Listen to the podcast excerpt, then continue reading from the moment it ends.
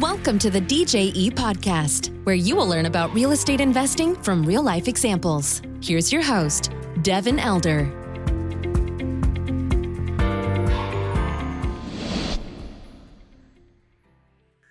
Hello, hello. Today on the show, we've got Sandhya Seshadri joining us from Dallas, Texas. She's an operator and has been in the game for a number of years buying large multifamily complexes. And she's going to dive into her story. And we talk about why she likes the Dallas market, how she got into the business, why she made a transition from her corporate role and got into the multifamily space. It was primarily driven by uh, seeking some tax shelter and tax advantage that multifamily sometimes allows us.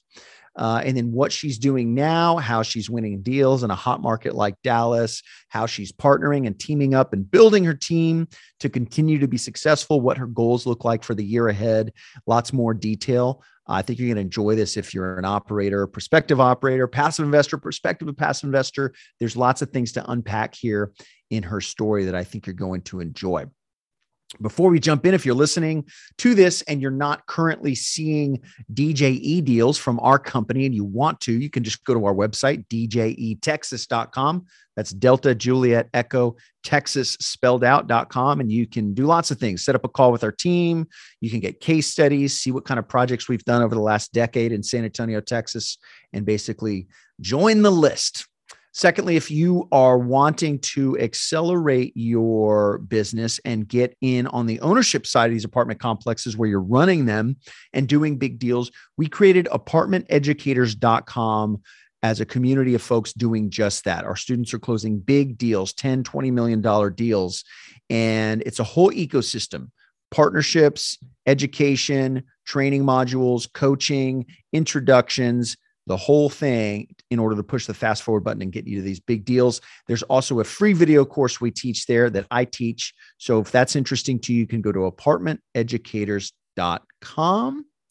And that's it for the ads. Let's jump into the podcast. Sandhya, welcome to the podcast. Thank you for coming on. How are you? I'm doing great, Devin. Thank you so much for having me and for your schedule flexibility to accommodate the schedule today. Of Thank course. You it, it was very serendipitous. It worked out perfectly on my side as well. So, a um, couple of Texas multifamily operators here. Let's mm-hmm. let's jump into some shop talk. Uh, first, though, would love to learn a bit about your background, what you did before multifamily, and, and how you ultimately came into this business. So, what you know, where did you grow up? What did your career look like? That kind of thing before real estate. All right. So, um, like many immigrants here, Asian immigrants, um, I came with two suitcases, landed in Dallas, went to get my engineering degree here at SMU in Dallas. Excellent. And right after that, I got employed by Texas Instruments. And I was uh, doing a lot of technical roles there. And they were kind enough to send me back to school for a part time MBA because I realized that all the management, marketing kind of folks were making decisions, and we as technical people were just executing them. So that's where, through this MBA, I got my knowledge of business, the stock market, financial analysis, etc. And then I went on to more of a program management, running business kind of role there, and got into the stock market. So several clubs, etc once I had children and I felt like my family was a greater priority, I wanted uh, schedule freedom. So I quit my corporate job, went full time into the stock market, had a whole bunch of time with my kiddos, etc., and realized, okay, I'm actually doing well in this. So now I need a tax advantage. So the tax advantages of real estate is what brought me to multifamily. Uh-huh. I shied away from single family because I was not a handy person. I did not know the four T's, you know, tenants, toilets, trash, and termites. I wanted to stay away from that. Good and I felt like the margins weren't enough for me to take recourse loans like bank loans for a single family. So I skipped it, attended a weekend event here in Dallas hosted by Brad Sumrock, and felt like, okay, this makes sense to be an asset manager and to employ third party property management companies that run the day to day operations for me, maintenance, leasing, and all that. And I'm an asset manager who looks at the financials, much like what I used to do at Texas Instruments. And so I jumped right in with both feet, and uh, it's been a fantastic journey. Great. And you got to skip a lot of the headache involved with some of the smaller uh, steps that a lot of people take. Mm-hmm. Buy a bunch of houses, flip houses, rental houses, those kinds of things, mm-hmm. which on their own, I mean, can be great investments. You know, Mhm. single family rental house can can be a decent investment Mhm. for tax purposes, cash flow, all that stuff. But but you don't have to do that. I think a lot of people think that you do, um, that Mhm. that's some sort of rite of passage. And with the right, I think the right background is important. Not Mhm. everybody can just jump in and buy a big multifamily building, but if you've got the the financial wherewithal and the business acumen, absolutely you can jump right into the the Mhm. big deals. Um, so congratulations on that, and and you certainly cut out a lot a lot of headache and heartache. I think going going that Yeah. route. Um, and you also jumped in and, and paid for mentoring, which is a, a way to push the fast forward button. Mm-hmm. What did you once you got into that? What did your first you know what was your first order of business what is was it a long period of training or partnering with others or how did you approach that So I had my income from my previous job available to invest passively. So I did a few passive investments to build relationships with experienced sponsors. And I made sure all those investments were in the Dallas area, which Sure. is my primary market. I've lived here for over 31 years now. Um, and then there was also training from a video modules kind of perspective, learn how to underwrite. You also have access to coaches. But the real education, I think, comes when you go to properties, when you see what's done. And construction is where I did not have a strong background in. So I was trying to figure that out by visiting all my investments passively. But that's where I also, in this within this group, found people with experience with whom I partnered to get my first deal because I could leverage their resumes when I talk to investors. So being able to leverage the resumes of experienced sponsors gives that sense of comfort with investors when you talk to them to say, okay, I'm here with all this energy, time, and experience from a technical background. But in terms of actual real estate experience, here are my partners who know what they're doing. Here's their track record. And together we're going to go buy this. And so the success of that first deal, I think, was huge and that established me with brokers as well as with investors. And from then on it was much easier. The second third et cetera followed right after. Right. I- love that approach. I love the passive investing approach first. That's going to get you in the game. Mhm.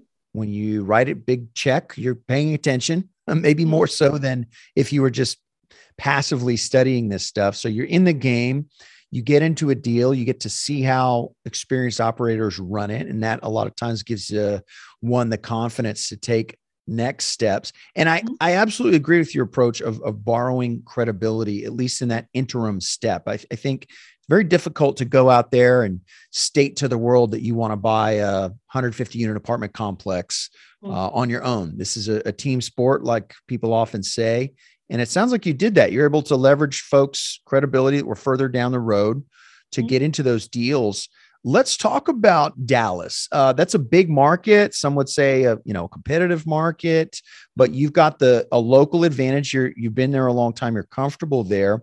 Mhm. Um, what kind of things do you find attractive about the Dallas multifamily market? I think you see everywhere the population migration and job growth. Sure. So all along, all your I hate to say this, but blue states are moving to red states, and Dallas definitely is a very hot market for that. All of Texas, you know, your Phoenix, etc. But basically, when you have this many new companies establishing here, their headquarters here, etc., you've got the population mix, and you've got this advantage of not enough single family homes. You've seen the explosion of single family property prices here. So when there's 50 people bidding above list price on a single family, there's 49 people who are not getting it. And That's so they right. need a place to live. There is also the trend of your millennials, your uh, sort of uh, baby boomers, seniors, etc., not wanting the lifestyle of managing a house by themselves. So lifestyle changes both the young as well as the older folks, and the supply and demand is making this a super hot market. And combined with COVID, I think it's just accelerated the move of people here and also the jobs. So Dallas is a phenomenal market in that sense, and so are some other target markets. But the biggest thing is to know your little neighborhoods and your little corners, right? There are certain zip codes. If you give me a street address, I'm not even going to pursue that. So I don't have to spend three hours trying to screen a deal. I can spend five minutes and look at the address and tell you, oh, I'm not going to invest in that market.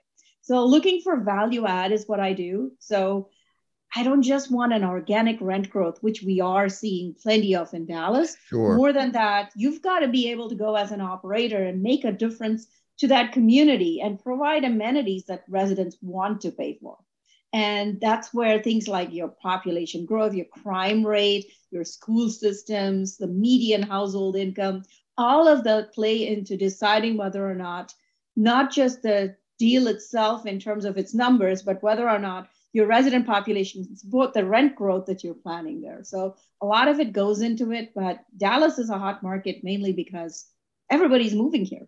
I mean, I see the crowds, I see the highways, I see places that used to be empty fields now and becoming big cities. Like Frisco didn't exist 30 years ago, you know, in right. terms of the way it's exploded now. I mean, it was out there as a landmark on a highway kind of thing, but you know, to have this kind of population growth, it just is a no-brainer to invest. Just like what you see in Austin, right? Now Austin is getting too expensive, so some of the outskirts of Austin are now exploding, and same way Dallas is uh, very popular.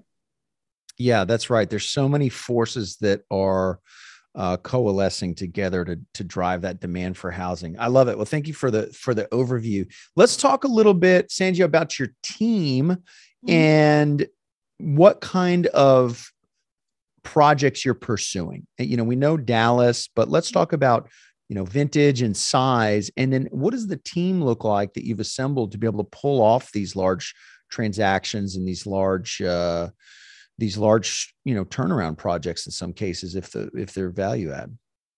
You know how i mentioned i'm in a mentoring group right? I think of that as like entering a country club so right. within that country club you have many different friends and many groups so i actually have a couple of deals with the same set of individuals and then i have a couple of deals with different people so we just assemble together based on the deal and the need for it so I have learned now because of my three years in the group doing various roles I can now do boots on the ground. I can do the CapEx management, asset management, but I also am strong in numbers and underwriting. And I've also now grown my abilities to raise capital. So I can fit into whatever piece is needed depending on the teams we assemble together. So there's a couple of deals where um, I have a team with two other lovely ladies, and each of them brings a different strength to the group. One of them loves managing CapEx. She's a stay at home mom uh, and she's available during the day to do a lot of that work. So it makes sense. And she was relatively new to this business. So in the last two deals we've done together,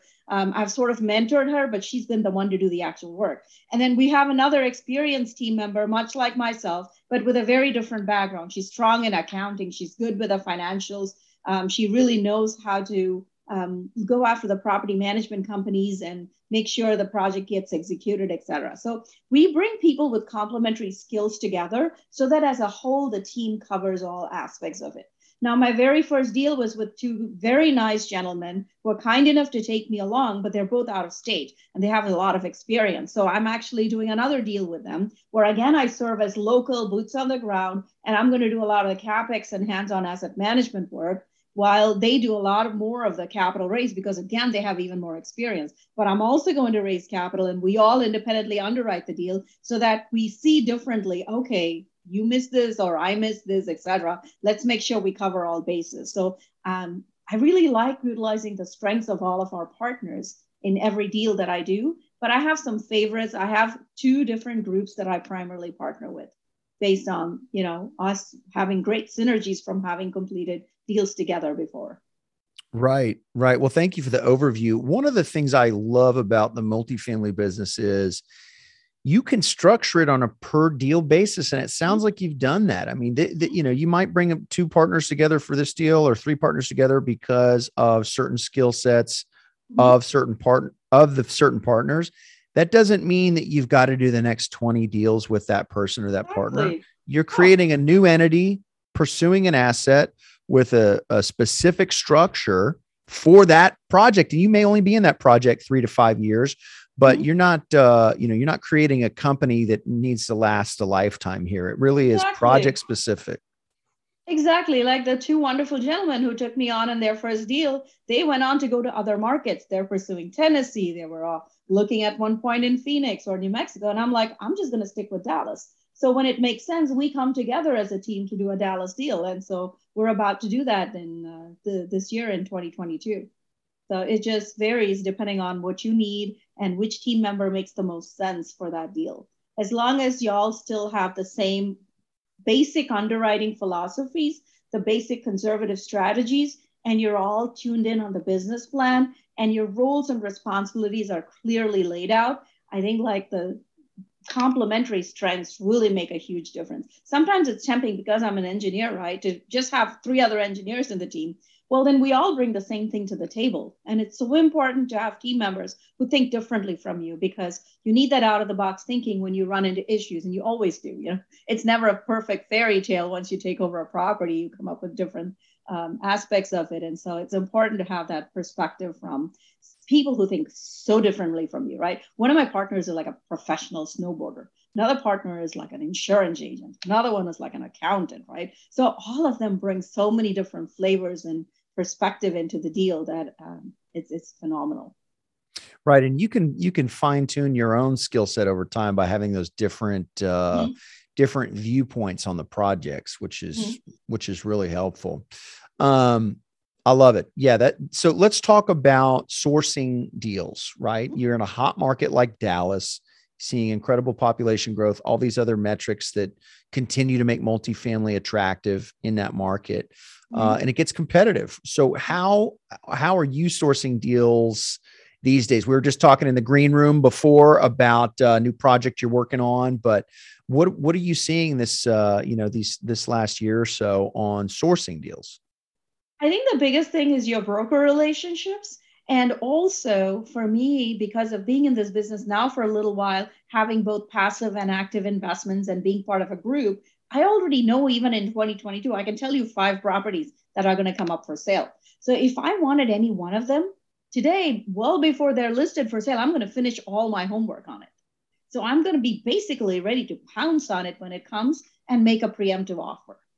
And so I know which brokerages accept preemptive offers, et cetera. So again, it's about your relationship with brokers as well as possibly with a seller. So the two properties I acquired in 2022, the last two, were both from sellers I personally knew. So I already had the credibility established with them that I'm going to close a deal. There's no risk. We closed in less than 60 days. And so, you know, brokers love it too. So again, the broker with whom you listed and purchased your last deal knows you can close a deal. So they're going to bring you another one. And you already have these conversations with them to say, this is exactly my little box. So anything that fits this little box, please bring it to me, right? Give me an early look if you can. And so I do all my homework ahead of time. So by the time I'm ready to tour the property, it's just a matter of checking a couple of boxes to verify that, okay, all my assumptions are still valid. And I take people with me who are experts in the field, such as a contractor as well as my property management. So by the time I do the property tour, I'm almost ready to buy it, you know, kind of level of detail. So it's just a few little things, minor things I might want to uh, follow up on. Like, is this really a, uh, when was the roof replaced? When is the, you know, do you have a chiller system or ACs, et cetera, right? You can do a lot of that even ahead of time with your drive-by kind of analysis. But broker relationships and access to actually property owners, right? Who are going to be listing their properties for sale are your two biggest, uh, you know, tricks to getting a deal awarded in this hot market. Yeah, that's right. I love it. I like that overview. And I like what you said about de risking it for the seller because these are big transactions. They are relatively slow moving mm-hmm. and there's a lot of parties involved and nobody wants to on a you know no seller wants to get into a contract waste 45 days fall mm-hmm. out of contract i don't care if you're keeping a hundred or two hundred thousand dollars of earnest money I don't even want to go through the headache of that. Even even if you get to keep a little money for for your trouble, you really want certainty as a seller. You want certainty of execution. And you know, we just sold a deal. It was ex- that exact thing. We took a preemptive offer because the key principle on the other side of the table was a friend of mine for years and years. Mm-hmm. I said, if he's on the deal, I know these guys are going to close. Mm-hmm. It removes a lot of risk for me. I'm fairly confident that whatever close date we have on the contract, they're going to hit with plus or minus a couple of days. And that de-risking is worth a lot. Even if you were to get a maybe a little bit higher offer from an unknown party, you know, mm-hmm. a contract and a close are two very different things. Yep. So de-risking totally. it for the seller is is huge. Mm-hmm. That's why your first deal, you want to leverage the resume of other people who've closed deals or have a key principal loan guarantor who's closed deals so that it has that confidence for the seller and the brokers to award you the deal. So even in your LOI, you want to put the big names out there who've closed deals before, who've got that resume, and you want to attach that when you make offers. I love it. Yeah, that's that's great advice. So we're talking in the beginning of 2022 here, first quarter. What do you what do you have ahead for the for the coming year? Uh, you mentioned you're working on a project. Are are you trying to buy a bunch of deals this year, or do you just look at them as they come up opportunistically, or or, or how do you like to structure your business? So a lot of people want to scale up and grow by having a certain number of doors or dollars attached to something. Sure. For me, uh, ultimately, if a hundred door property versus a 300 door property in a three to five year period gets me the same level of compensation, but one is less risky than the other in terms of returning the you know investors projections or beating that then i'm going to pick the one that's less risky. So for me i don't have a particular door target. What do I, I specifically want to do is I know that the effort to take care of a 100 door property versus 300 door is about the same the effort that i have to go into for asset management. So i want to do larger but fewer deals. So instead of having a half a dozen deals of 100 doors each i'd rather do two 300 door deals and be done with it. Right. as long as the risk is less you know it meets my conservative targets i don't have to do magic to make this profitable, that it's relatively reasonable, proven strategies I've done before, rinse and repeat on half a dozen other deals, and I can do the same thing. I know it'll work. The location is a very big piece of it. It's a very stable, good neighborhood with low crime issues, etc.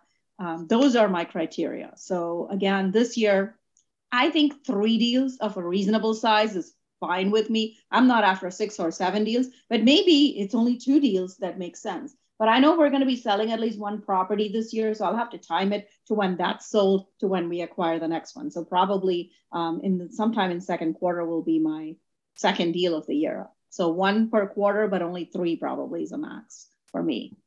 Right, right. I think that's that's uh, very advisable for those listening. It's it's tempting to want to put targets out there, but uh, you, you, have to you have to be open to taking these deals as they come.